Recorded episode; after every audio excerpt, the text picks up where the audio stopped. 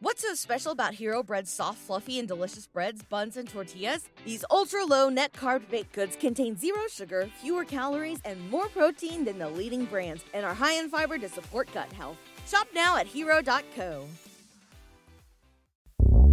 This episode of Check the Locks is brought to you by our friends at Audible. Audible is your one-stop shop for audio entertainment where you can always find the best of what you love or discover something new. That's right. Audible offers an incredible selection of audiobooks across every genre, from mysteries, thrillers, biographies, and of course, true crime. And as an Audible member, you can choose one title a month from their catalog to keep forever, including the latest bestsellers and new releases. Audible members also get access to thousands of podcasts from popular favorites, exclusive new series, and this very podcast you're listening to now. Plus, the Audible app makes it easy to listen anytime, anywhere. While traveling, working out, walking the dog, doing chores, Audible makes listening anywhere easy. And best of all, Check the Locks listeners can try Audible for free for thirty days. So head over to audible trial dot com slash check the locks or click the link in the show notes to start enjoying Audible today. Warning. Check the Locks podcast is a true crime podcast and may contain graphic descriptions of violence, murder, sexual assault, and more. Check the Locks podcast is not appropriate for all listeners. Listener discretion is strongly advised.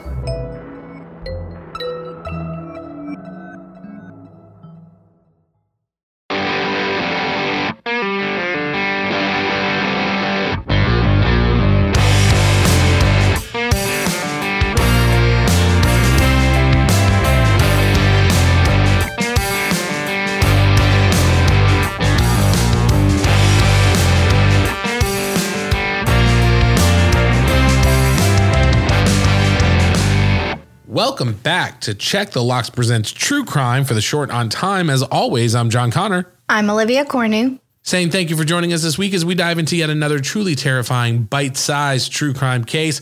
Before we get started, as always, Olivia, it's wonderful to see you. How are you? I'm doing really good, John. How are you doing? I am doing great. We are recording these episodes on a Wednesday night. We decided to see if we could get Facebook Live to work, and we just had a forty-five minute like Facebook Live session hanging out with listeners, and it was so much fun. We definitely have to do that again. Oh yeah, for sure. We're going to do it again. I was finishing up some show notes and John's like, I'm going to get on Facebook and see what happens. I'm just glad I could get it to work. You know? And then I had a lot of issues trying to figure out how to see, how to hear, who could hear, who could see. It's a whole thing, but... It's trial and error, because when I first went to even start, it was like error number two hundred. You don't have permission to do this. So I was like, I'm going to figure this out. And then we were off to the races. So we will get it. But it was a lot of fun. And if you were hanging out with us and and asking questions and joking with us, thank you so much. It's like eleven o'clock at night uh, Eastern time. So if you were up and hanging out with us, that was really a lot of fun. I definitely want to do that again. Well, this week is your week, and it is a short on time episode, Olivia, so we don't have a lot of time. What are we talking about this week? I always feel like every time I'm like, I don't have enough time. I got to go. We got to go. We got to go. And I feel snippy, but hey, we're short on time, so we're going to go. Yeah, Olivia, I don't have a lot of time. What are we doing? We're going down to my neck of the woods to Death Valley. Ooh. Louisiana State University is located in Baton Rouge, which is the capital of Louisiana. L S U is the home of more than thirty-seven thousand college students, one in particular, nineteen-year-old Madison, or as her friends and family call her, Maddie Brooks. She's described as being kind, loving, and selfless. Maddie's a sophomore at L S U and a member of the Alpha Phi sorority. She's a daughter and a big sister. She worked with friends at a well-known bar called Reggie's, where she would hang out regularly. Reggie's has been known to cause quite an uproar with the police and L S U officials. The owner of Reggie's, Darren Adams, has had multiple encounters with authorities, including last year a man who was found with a gunshot wound behind the bar. In two thousand sixteen, an L S U football player was stabbed during a bar fight, and at the time this prompted uh, the then coach Les Miles to ban his team from the bar. And in two thousand fifteen, a man was charged with rape after a woman was separated from her sisters at Reggie's and then taken to his car where he raped her in the parking lot. So it doesn't sound like a very safe environment. It sounds like there's a lot of kind of shifty people that are hanging out there. Now, on January fifteenth, at around two fifty in the morning, police were called to the scene of a car versus pedestrian. Police arrived to find a blonde female, Maddie Brooks. So a recent affidavit was released stating that surveillance footage from the bar and nearby businesses show Maddie arrive at the bar at around ten oh six p.m. And around ten eighteen, footage continues to show Cason Carver, Kaivon Washington, and Everett Lee, and an unnamed seventeen-year-old male at Reggie's. The footage continues to show Maddie around one a.m. sitting on a stool and stumbling off, needing assistance from someone to get back on her feet. At around one thirty-four, she's seen sitting on a bench by the entrance before falling again, in which the seventeen-year-old helped her to her feet. The four guys and Maddie are seen leaving the bar at one forty-nine a.m., and the last footage of the car was seen at about one fifty-nine. Maddie's body was found about ten minutes from where the bar was.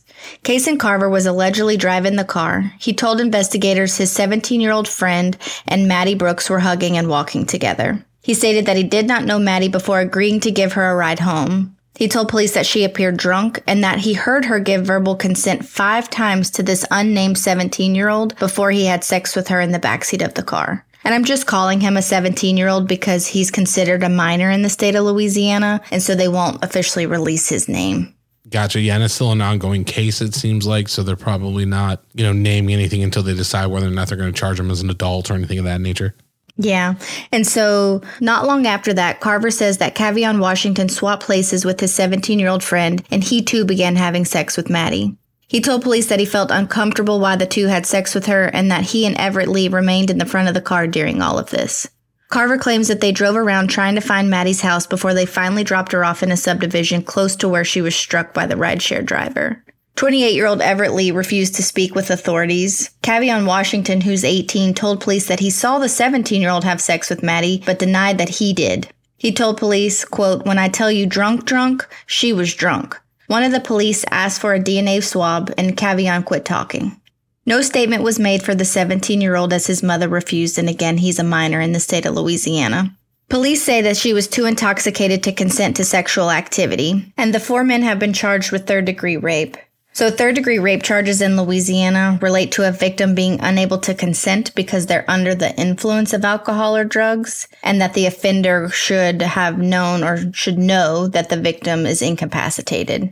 So it's basically the charge is rape, but that they should know that she was not able to consent. Well, right. When somebody is like hammered out of their mind, you can't present them with like a legit, do you want to do this question? You know what I mean? Because they're right. just, they're not cognizant. They, they, they're not thinking clearly or aware of what's happening. Yeah. Right.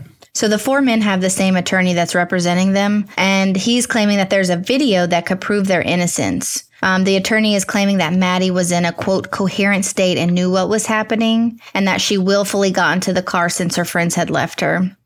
The attorney also argues that this isn't rape and that it's a tragedy, but definitely not a crime.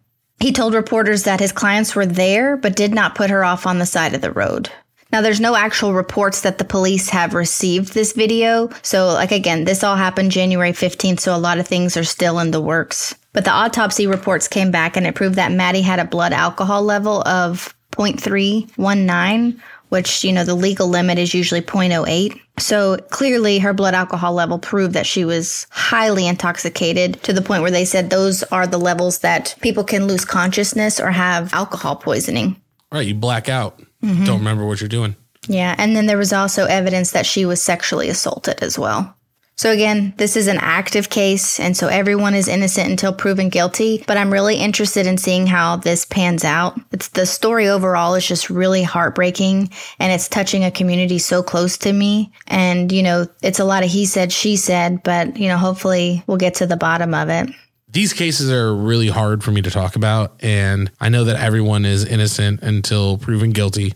But the thing that I struggle with the most is thinking that it's okay to get consent in that moment and think that that consent actually means something. Mm-hmm. You know what I mean? Like, if someone is that drunk, you should be able to say like, whoa, okay. Like, you know, even if you're in a relationship or maybe like you're dating or something like that, right? It's like, you're obviously hammered. Like, I don't want to do something that you're going to feel like you've been taken advantage of later in the relationship, you know? Mm-hmm. And I know, you know, especially with college kids and drinking, like there's not always the rational part of the brain, but just being like, oh, this girl is wasted and now we're all going to have sex with her is a ludicrous idea. You know what I mean? It's like, you should never be in a position where you think that's okay. You know what I'm, you know what I'm saying? Like, yeah.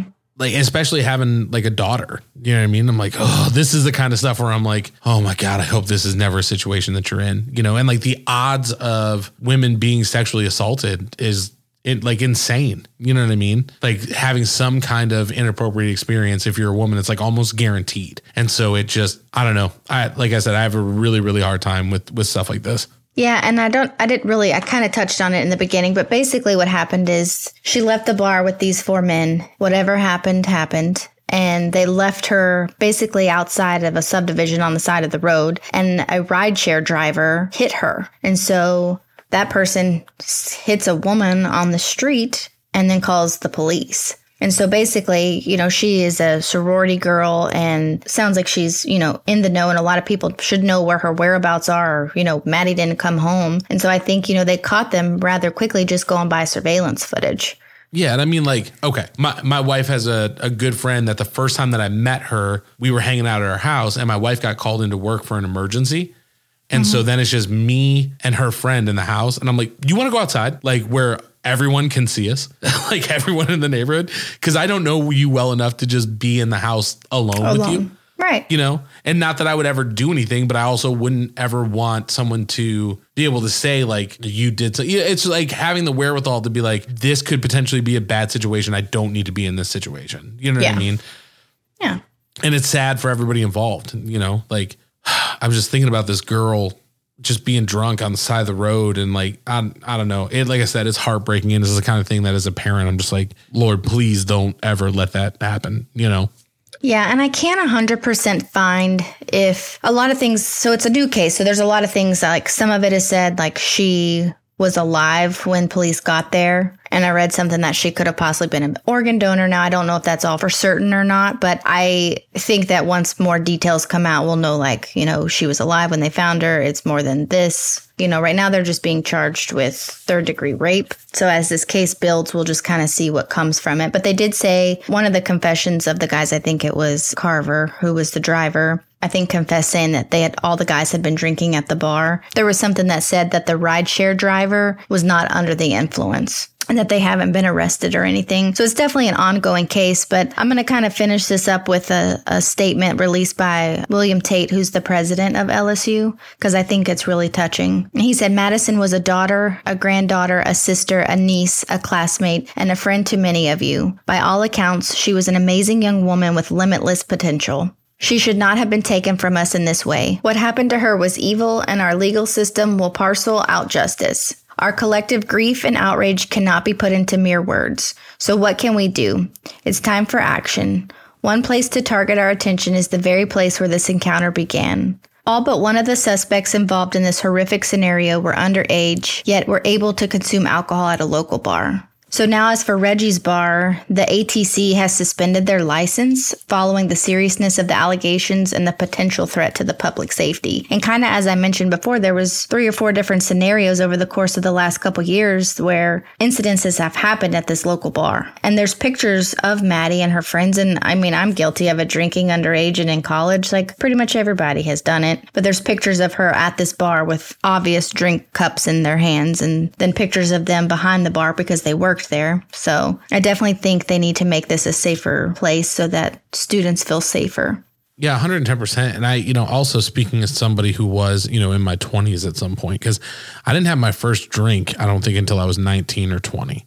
I just, I, you know, I, this sounds really lame, but my mom made me make a promise to her when I was going into middle school that I wouldn't drink or try any drugs until I at least got through high school. And then I got through high school and it was on. No, but, um, but so yeah, I didn't, you know, I didn't try anything until I was like nineteen. And I know one of the first times I drank, I did like twelve shots of pop off like in a row, like a very cheap vodka. And I don't remember what happened that night, but there was nobody there to be like, hey man, this isn't a great idea. You know what yeah. I mean? Like maybe just take a shot or two. Yeah. I used to mix Southern Comfort with Mountain Dew because that's what was there. You know, you just don't know what you're doing really. You know what I mean? In some ways it's kind of like giving kids like a loaded gun. You know, because mm-hmm. like you're capable of doing so much damage. You set out to have a good time, but like just the wrong thing could happen, you know, and your brain, we've talked about it before, but your frontal lobe isn't developed until you're like twenty-five years old. So you're in this environment, like without your parents and, you know, where you finally got like some taste of freedom and you're right. just like, pour the shots down my throat and, you know, you're just not equipped to handle it, you know? Yeah. I mean, this could have been me or any of my friends at any given time. Like, I hate to say that, but, you know, I like to think that I've been very aware of my surroundings and what was happening, but there's so many times that this could have been anybody that I know. And it's just so sad that it's happening the way that it is. And, you know, no one will know what happened in that car other than those four guys and Maddie. And unfortunately, she's not here to tell us her side of the story. And so, you know, hopefully as this continues to grow as a case, we'll have justice served for Maddie. But